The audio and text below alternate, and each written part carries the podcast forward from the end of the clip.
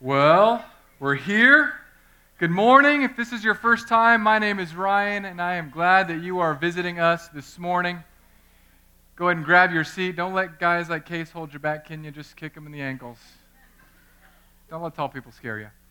We are wrapping up our series on the Holy Spirit today, and it's been a uh, it's been an interesting week. When you every time I wrap up a series, you know, you can never get all that you want into a series. And this is a series that God had brought about in the middle of our Acts series. And then next week, believe it or not, we're going to be in Advent. Christmas is upon us. And I know because many of you are on Facebook that some of you have already put up trees. You need to ask Jesus for forgiveness because it's not right. And you're making the rest of us look bad. And uh, another thing that I learned in Florida you don't want to store your candles in your garage um, because Florida does not have mercy on wax in the summer. Um, but as I said, we're going to go through the, we went through the Holy Spirit series. We talked about who He is, what He does, how He gifts us, how He bears fruit in us. And today, uh, we're going, going to wrap it all together, kind of like one of those presents where you just take that clear wrapper, you put it in a thing, and you put a bow on the top. That's what today's going to be. Before I get into that, I want to do a couple things. Um, one is, as a pastor, I, I have a lot of books and Bibles.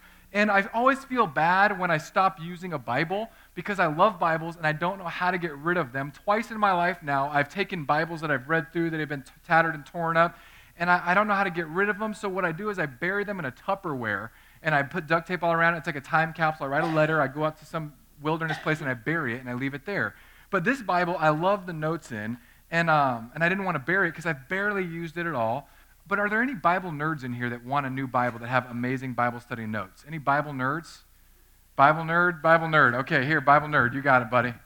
Of course you're a Bible nerd. There you go, man. Bible. There's all the kids that were jocks in school. They're like, I'm not a nerd. If you said Bible jock, that would have been me. It's okay, man. So let's pray and we'll get into God's word. Heavenly Father, I thank you for this day. I thank you for David getting baptized. I thank you for everyone that's come here today for whatever reason they've come to be encouraged, to be lifted up, to find forgiveness, to find help in a relationship. God, there, there are 150 different reasons that people are here today. And I pray in the name of your son Jesus that, that they would meet you and that you would meet them right where they are at. That you would bring encouragement and that as we wrap up this series on, on, the Holy Spirit, that we would be compelled to live for you in new and radical ways. I love you. We'll talk to you later. Amen. So I was thinking about people this week, and I wanted to put myself in people's shoes. And many of you have done this before. If you've never done uh, a game where you put yourself in someone's shoes, it's really fun. I like doing it um, with my wife. Like, I'll, I'll, go out with her, we'll, go, we'll be at a mall, and I'll pretend that I like shopping. And I'll say, I'm just going to put myself in your shoes. And I don't know how she does it. Because when I go to any store, if I'm in a mall and she's like, ooh, this is the next store we're going to, my shoes look for a place to sit as fast as possible. And if you're my height, you can see it from wherever. So we go into Nordstrom. I'm like, there's a box there, a chair there. I'm going to scoot that mannequin over and sit right there. But my wife's shoes are different shoes. And not only that, she's a little bit shorter than me. So, so I try to envision what would it be like to be my wife? What would it be like to be happy every time we go to Disneyland or Disney World? Because when I go to Disneyland or Disney World, I sin the entire day. Uh, I want to I wanna destroy people. I get all frustrated. People run into my cart. The only joy I have at Disneyland is when I find somebody that's still using a film camera and I can photobomb them because they don't know yet. They, like, they can't look back at their picture, so I just go back there, film camera, and I run away. So these people with Kodak disposables, they have this t- tall Asian guy in all their pictures. Sometimes I put myself in, the sh- shoes of my kids because I want to know, okay, if I'm going to be the best dad that I can be to these kids, I need to try to remember and feel what they felt. But, but it gets increasingly harder because my kids are growing up in a different world than I grew up in. Last night, uh, if, you, if you see my oldest son Jackson today, he got some allergic reaction last night. I built him this wood tent, and I think either something bit him or he was allergic to something in the tent that they slept in last night. So he woke up and his eyes were like sealed shut. And for those of you who don't know, I'm half Asian. And when I was younger, I looked more Asian. So when he wakes up, he comes out all puffy eyed. What's wrong with my eyes? First thing his mom says is like, Oh, you look like daddy now. I'm like, Racist, jeez. I know, right? You're so busted, babe. I still love you. You married me. It's okay. You get a pass. And, and, and I try to put myself in his shoes, but, But literally, this is what he said to me this morning. I'm like, oh, I'm going to take a picture, you know, for Facebook so I can embarrass him later or whatever, his wedding day. And he goes, Daddy, put your phone away. I already took a selfie. and I thought, I can't put myself in, in those shoes. When I was seven years old, the, world, the word selfie, it was not even a blip on anyone's radar. When I was seven years old, the internet wasn't a blip. Like there were a few guys that had a computer in a room that filled the whole room, and they knew what the internet was, and it was just dots and letters, and that's it. This is a, a new world, and I don't want to be able to pretend to put myself in any of your shoes. But I was praying through everyone, and I, and I wanted just to read this list this morning, to think about what other people next to you or you yourself are going through as we wrap this up and talk about how the Spirit will carry us through. Because some in this room are hurting. Some in this room are depressed. Some in this room are overwhelmed and ready to give up. Some in this room are sick. Some in this room are suffering. Some in this room are feeling distant from God. Some in this room are feeling lonely, ignored, and neglected. Some in this room are in need of encouragement. Some in this room are angry and bitter toward their spouse. Some in this room are seeking guidance and counsel and help. Some in this room feel need for nothing at all, not even God. Some in this room are lost. Some in this room are only thinking of themselves and their own needs. And as we wrap up this series on the Holy Spirit, I need you to know that when the Spirit of God gets in you, He is going to meet you right where you are, but He loves you so much and He has so much power that He will not leave you right where you are. He'll find you where you're hurting, but He will not let you hurt on forever and ever. He'll find you when you're feeling distant from your spouse, but He is a God of restoration. In Ephesians 2 8 to 10, it's one of my favorite verses. For by grace you have been saved through faith, and this is not your own doing, it is the gift of God, not a result of works, so that no one may boast. For we are his workmanship, created in Christ Jesus for good works, which God prepared beforehand that we should walk in them. So here's how God's Spirit works we're all born. And we're all messed up people. You know that thing, if you're a regular chapel member, you know that I have us do this all the time, where you take your finger and you don't point at anyone else, you point at yourself. And You say, I'm worse than I think I am, but that's good news because that means Jesus died for more than I ever knew or imagined. When I baptized David this morning, and oftentimes when I'm baptizing anybody, they think, well, if I'm getting baptized now, like what if I mess up again? And I gave David the same encouraging words I give to everybody Brother, you will mess up again. The reason you're getting baptized is not because you're perfect, it's because Jesus was perfect and you were not. And that's why we dunk you in the water because you're dead now to yourself and you're alive in Christ. Now, I wanted to take it back a little bit because um, David's a Ravens fan, and I'm a Steelers fan, and they're rivals. And when he came out from changing, he said, I just wanted to show you what I used to dry off the baptismal water. And it was a Ravens towel. Can you imagine the nerve of that plan? It's all right. I told him Jesus still loves him, and so do I, barely. I mean, Jesus loves you a lot. I, never mind. I, this verse, this concept of the Spirit, you need to know that when you're saved by the Spirit, you're sealed by the Spirit, and it's God's grace. And I love, you don't see it in the English because it says, For we are his workmanship created in Christ Jesus. And the word for workmanship in this verse is the word poema, where we probably get the word poem. God saves you, and then you are his poem that he is writing out. And he writes this poem as the Spirit begins to fill you and change you from the inside out. I love that. I love that because I try to write poems. I used to write them more when I was dating. Um, as dating men do, you write poems, you say all the nicest things, and you get married, and you're like, what's a poem? You know, and your wife still dreams about days to write poems again. But God, in every single one of you, is writing the poem of your life. And he, He's not doing it by your effort. He's not saying, if you try hard enough, then you're going to be an amazing poem. He looks down at you and he says, according to Romans 3, you're jacked up. That's the Greek and you need my help. So he reaches down, he saves you by his grace, this verse says in Ephesians, and then he fills you with his spirit and begins writing the poem of your life. And some of our poems, they're difficult. Some of the poems that are represented in this room are filled with trials right now. Some of you are thinking, if God is writing a poem, he's not rhyming in a way that I like. And I want him to start to rewrite this script. But what he does is so generous towards us. God is a generous God, and when He gives us His Holy Spirit, He does something very, very good. He takes us in baby steps. He doesn't demand that we grow up instantly. We're not instant coffee. We're not even slow brewed coffee. We are the slowest working spiritual growth project, and it takes a lifetime, but the Holy Spirit does it very strategically. First, He gives us a new heart. Everyone say, new heart. It says in Ezekiel, let me just read it so we get it word for word. In Ezekiel 36, 26 to 27, he says, I will give you a new heart and a new spirit I will put within you. I will remove the heart of stone from your flesh and give you a heart of flesh. And I will put my spirit within you and cause you to walk in my statutes and be careful to obey my rules.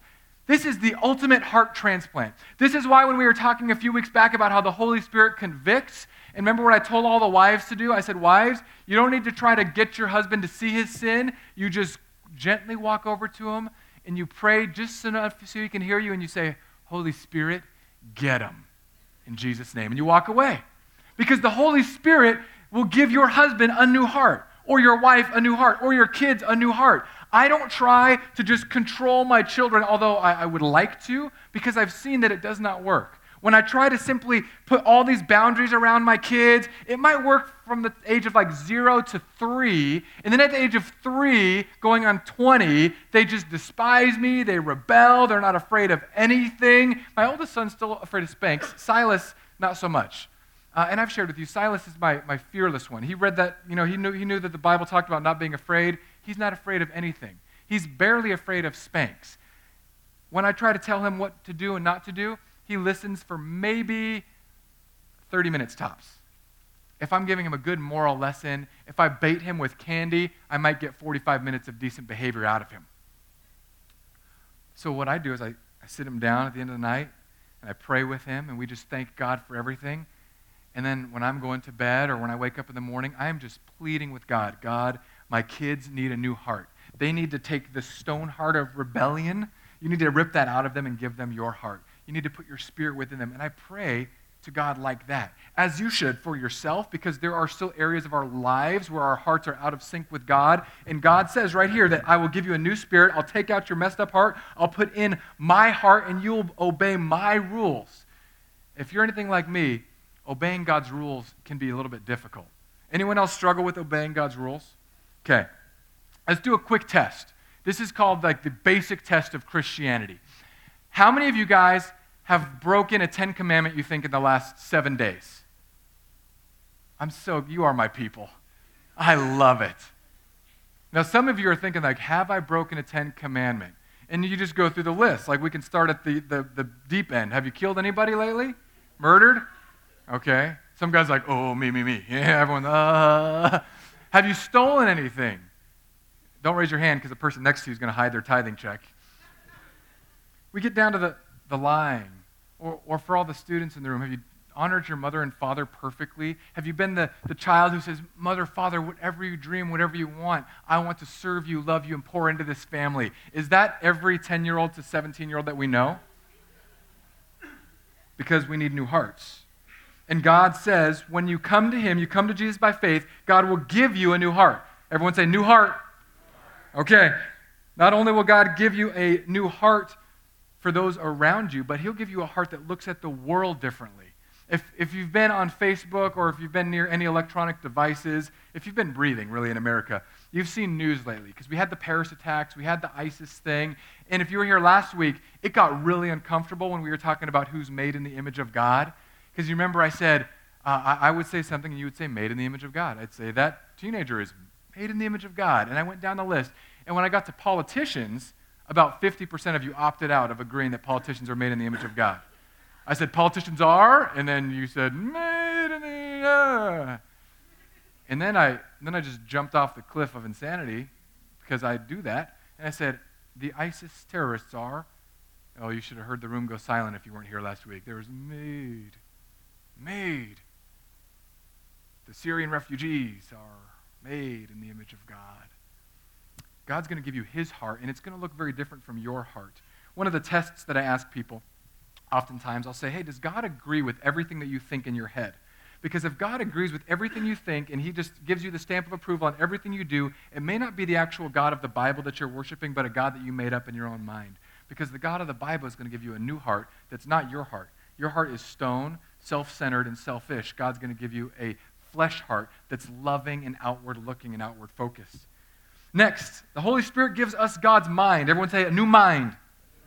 But the Helper, the Holy Spirit, whom the Father will send in my name, he will teach you all things and bring to your remembrance all that I have said to you. This is Jesus talking about the Holy Spirit, saying, When you get the Spirit, He will teach you things. He will bring remembrance. All the things that Jesus taught you, He will bring to the surface at the moments that you need them. Anybody had that experience where you're talking to somebody about God and all of a sudden a Bible verse pops out of your mouth that you never knew you knew? And, and it happens to me quite regularly because I'm reading this book and I'll be talking to somebody, and then a verse will just pop out, and I'm like, whoa, that was a great verse for them to hear right then. And I didn't ever memorize that verse, but the Holy Spirit will give you a new mind. He will change your thinking thinking from things about yourself to things about others and things about blessings and things about love toward the people who need it most in this world. I, I don't know about you, but I could sure use a new mind quite a bit of the time. My mind wanders. I am not like the dog from Up that gets distracted by squirrels. Um, I, I'm worse than that. When you talk about ADD, I'm, I'm ADDDDDD, and that's why I got all D's in school. I, I get so distracted that early on my wife had to grow accustomed to my brain and how it malfunctions all the time. She would say, How many things are you thinking of right now? And I would rattle off five or six things. And she goes, How can you pay attention to me if you're thinking about all that stuff?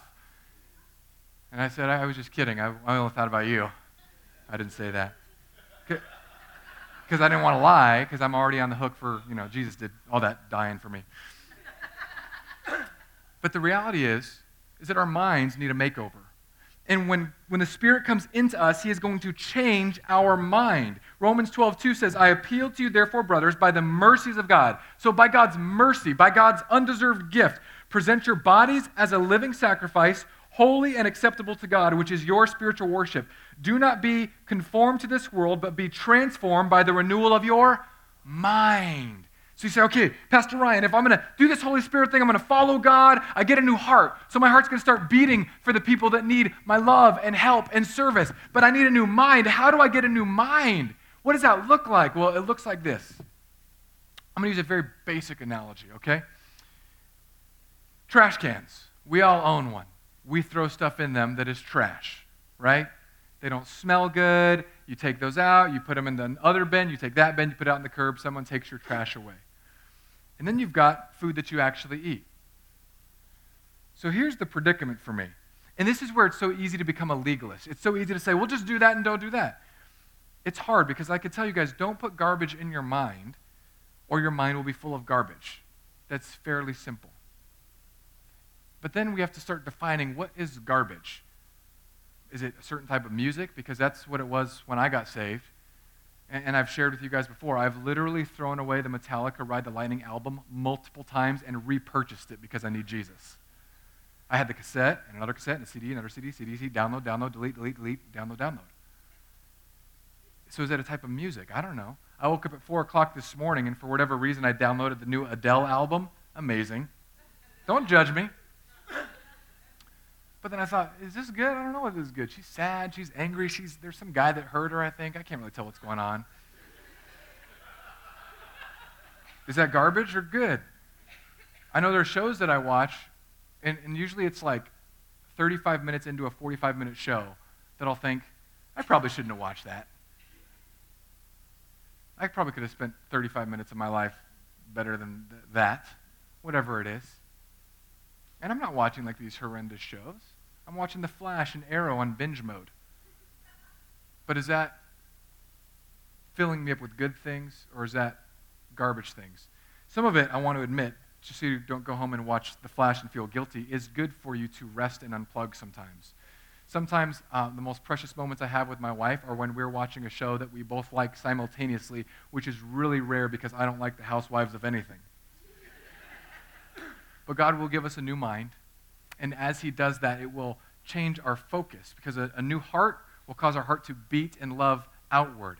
Whereas before, our hearts are all about ourselves. A new mind is going to do the same. It's going to be outward thinking, outward focus. How can I plan and plot and pray to serve others, help others, love others? And in that process, our mind will be renewed. Our mind doesn't get renewed by thinking about ourselves more. Our mind gets renewed when we begin thinking about others more. The Holy Spirit will make us then God's hands filled with God's power. So I want us to remember this because I say this a lot. Head, everyone say head, heart, hands. This is what we think and know and believe about Jesus. This is what we feel and desire and are passionate for about Jesus. And our hands represent what we do for Jesus. Now, if you look at your life, head, heart, and hands, most of us will tend toward one of those or the other, right? So let me illustrate. If you're the person who uh, grew up in the church and you were born pretty much any time between the 40s and the 70s, you're going to be in your, wait, let me paraphrase, or let me qualify this. And you are also in a conservative denomination. So if you're a Baptist, Presbyterian, Methodist, you're all head. When we do a Bible study, you're like, I'll be at that Bible study. When we do Sunday night services, you'd be like, I'm going to be at my Bible study, my Sunday night service, my Wednesday night service. I just want to learn, learn, learn, learn, learn. Because Christianity for you is what you know. But God isn't just about what you know, He's also about what you feel. Now, if you're, if you're my charismatic brothers and sisters, you come from the AG, the Assemblies of God, the Pentecostals, the Vineyard movement, you're all heart. And I like that. You're the ones that, that when we worship, you couldn't keep your hands down if I duct taped them to your thighs. The Spirit would find a way because the songs come on and your love for Jesus would just explode that duct tape like a superhero and you dance and all the Baptists wonder why are you dancing? Is that a sin? And you just keep going. You don't care. You're all heart. If you're younger now, there's this new generation that's coming up. I'm going to say like 30 and under. All these 30 year old and under, I love them. It's, I have so much hope for the future of the church because there's this height and awareness of theology and Bible love coming again. And there's this wave of what is called social justice. Now, some of that is not, it's not all good, but I love the fact that these millennials, as they, they're so called, millennial people, you guys love to serve your hands.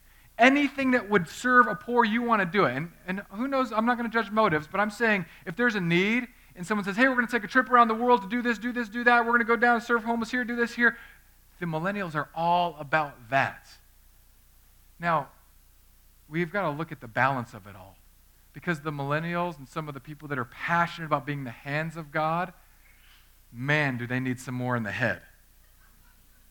And before, all, all you guys that are thinking, like, I've got all the knowledge, yeah, but you've been eating so much Bible for so long. You're like the hugest Bible saturated person who could not get in a spiritual treadmill to work out your hands if your life depended on it. You may know a lot, but if I asked you when's the last time you made a disciple or shared the good news of Jesus, it'll be months and months and months and years and years. Because for you, Christianity was about what you knew and not what you did. But the reality is, it's not any one of those at the expense of the others. It's about what you know, about what you feel and believe and are passionate about, and about what you do.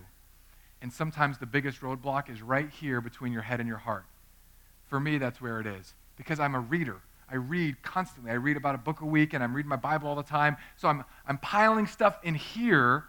And it's gotten to the point now where I can look at the stuff in my head and say, I am not obeying so much of that. So I have to pray, God, remove this wall between my head and my heart so that I can be more gripped by God's grace and mercy in my life so that finally the knowledge that I have can begin to trickle down to here and make me not just want to, uh, not just be obedient out of fear, but be obedient out of response for Jesus' love for me. And then when it goes from here to here, the next place it goes is to the hands head, heart, and hands. And all of you right now are thinking, okay, am I a head person, heart person, hands person? That's good. Stay right there. Because when the Holy Spirit grabs you, he will make you God's hands filled with God's power. Uh, I apologize. I'm going to be mentioning names. I love doing this. It's so fun being a senior pastor because you can do what you want. No one can get mad at you. It's so good. So I'm going to embarrass some of you right now. The Holy Spirit compels people to do things for God, to do things to push back the darkness in this world. All that you have as you sit right now, all of your clothes, all of your money, all of your house, all of your family, all of your kids, everything that you have has been given to you by God to be used for God to push back the darkness in this world. Acts 1 8 says, You will receive power when the Holy Spirit has come upon you. Not just power for yourself, power to be his witnesses. John 15 5 says, I am the true vine, you are the branches. Whoever abides in me and I in him, he it is that bears much fruit. Apart from me, apart from Jesus, you can do nothing. There's a power that we have to lean on if we're truly going to be transformed in our head, heart, and hands. And the power is doing what Jesus has called us to do, to push back the darkness in this world. And the reason I wanted to wrap up this Holy Spirit series with this concept is because the Holy Spirit is all about being sent out to push back darkness, to restore broken things in this world. Sin has broken and fractured the world, and God's Spirit has come in with the ultimate restoration project to make broken things whole, to make relationships that were struggling whole, to restore all of the things that sin has brought to ruin. So let me just mention a few things. At about 11:15 today, in about 5 minutes, if you're on our email list, you're going to get an email and it's going to have chapel news in it, and part of it is going to say, do something. And it's this concept that I want us to embrace as a church that we would become a do something church. I'm all good for learning things. I like that we're a learn something church. I like that we're a worship God church. And I really want to make this push that we would become strategic and, and do what God wanted us to do. Because I've looked around and I put myself in some shoes this week, and, uh, and it took me to some dark places, not dark in a bad way, but dark in a good way. I just looked at news in Tampa. And I looked at the number of domestic abuse cases, and my heart began to break. I looked at the statistic for single moms because my mom was a single mom most of my childhood, and my heart began to break. I looked at the statistics for homelessness, for the number of people who are going hungry in our city, in our city, and my heart began to break. And uh, and I thought, God, this problem is too big for just me to take on. And he resounded that verse in my head. He said, Good, you finally get the point. Apart from me, you can do nothing. Okay, Jesus, I need you. The chapel people need you. What are we going to do? And I've, I've done this do something before, and it's very simple. There's a guide attached to it, and it just walks you through what it would take for you to start something you're passionate about to push back the darkness in this world. I, I tested out the guide with a few people, so I'm just going to forewarn you. I sent the guide to Chuck and Erica right here. Chuck and Erica are uh, one of my favorite couples. Not to say you guys aren't all my favorite. I'll do the mom thing. You're all my favorite in different ways. Chuck and Erica are one of my favorites. Chuck does the end zone stuff, and I sent them this guide and I said, hey, can you look at this guide and just give me your thoughts and feedback? Because Erica grew up in the church. She's got a good lens for that type of stuff. She writes me back saying, I think God is calling us to start a 501c3 to help the adoption orphanage that we adopted our daughter from in Uganda be on the state side. And I said, I just wanted you to look at it. So now she's getting bombarded with what does it mean? What have we gotten ourselves into? I think that was your last email verbatim. What have we gotten ourselves into? But they're going to begin pursuing that and praying through that. And as best I can, I'm going to walk alongside them. And if you're interested in that, then do that. Or you could be part of the student ministry team. Edwin, Doreen, Todd and Pat, you're here somewhere. Erica and Chuck are there. Damon, the rapper, is there, the guy that's the Bible nerd. These, these adults give up their time on Wednesdays because they believe that teenagers are worth loving well. That's right. You see him? Baptist guy over there. That's, that's the only time they talk. Deep voice. You never met a Baptist who's like, that's right, buddy. Every Wednesday night, they give up their time and they come here and they, I don't even know what they did last week. All I saw were pictures of middle schoolers duct taped and Q tips attached to them. I don't, I don't know what's going on. But I'm like, as long as you get Jesus in there, like between the duct tape and the Q tips and the ping pong balls and the crazy things that are going on. Man, and that's what they're called to do. That's where they're called to push back the darkness in this world. And in this, this guide, the Do Something Church guide, it's going to walk you through very simply to say, what are you passionate about? What are you passionate about that God's Spirit may be leading you toward? Maybe you are passionate about helping single moms like me. Maybe you are passionate about something totally other. Maybe there's a group of, of homeless people that are in Tampa that you see every week and they're just under a bridge or they're around a building, and every week you see them, you think, I just want to do something for them. Maybe this is finally the time that you do that because the guide is simple. You get the guide, you can print it out, you can download it. If you don't get the email, you can go online. I've got a page on our website. You can download the guide there, watch the videos to explain what it's about. And really, at the heart of it, it's this it, it's about looking at every way that, that a person in our world can get lost, broken, beat up, and defeated, and finding and creating a practical way that they can be found in Jesus again. And it's not going to be about us doing programs here It's going to be about us partnering together to do ministries there. Because for so long, church has been about how we can get more people in here. And for so long, church has been, as Rick Warren said, we've, we've been more known to be the mouth of God rather than the hands and feet of God. And we need to flip that over. One of the questions I love asking myself is this because we are the body of Christ. So I say, what did Jesus do when he was in his body? Because now we are his body here on earth. So we should do those things. He cared for the widows and orphans. He reached out to those who nobody else would reach out to. He even reached out and tried to love religious people, and they ran from him. I read some sad quotes, and, and there's always some angry 20 year old that has a blog. And they were blogging about how Jesus wouldn't like our churches today, or we wouldn't let Jesus into our churches if he showed up, or he would be severely disappointed. A, they're probably a little off base, because I think Jesus would come in here and have a radical love for us. I think if he were here today, he would be the biggest hugger in the room. I, I mean that. And, and you would be getting hugged by Jesus and say, I don't deserve to be hugged by you. And he would say, I know, that's why I love you. I think we've gotten so far from that, and we've become more what we're against than what we're about, that we've given enough people an excuse to not come check out what we're doing. So that's why I want to send us out to do something. So if you don't get that email, or if you didn't get it just a few minutes ago, you can sign up to get the chapel news. It's online. You can just scroll to the latest news. It'll be one of the top two or three things right there on the web page. And, and my invitation is this that I've given before, and not many people take me up on it.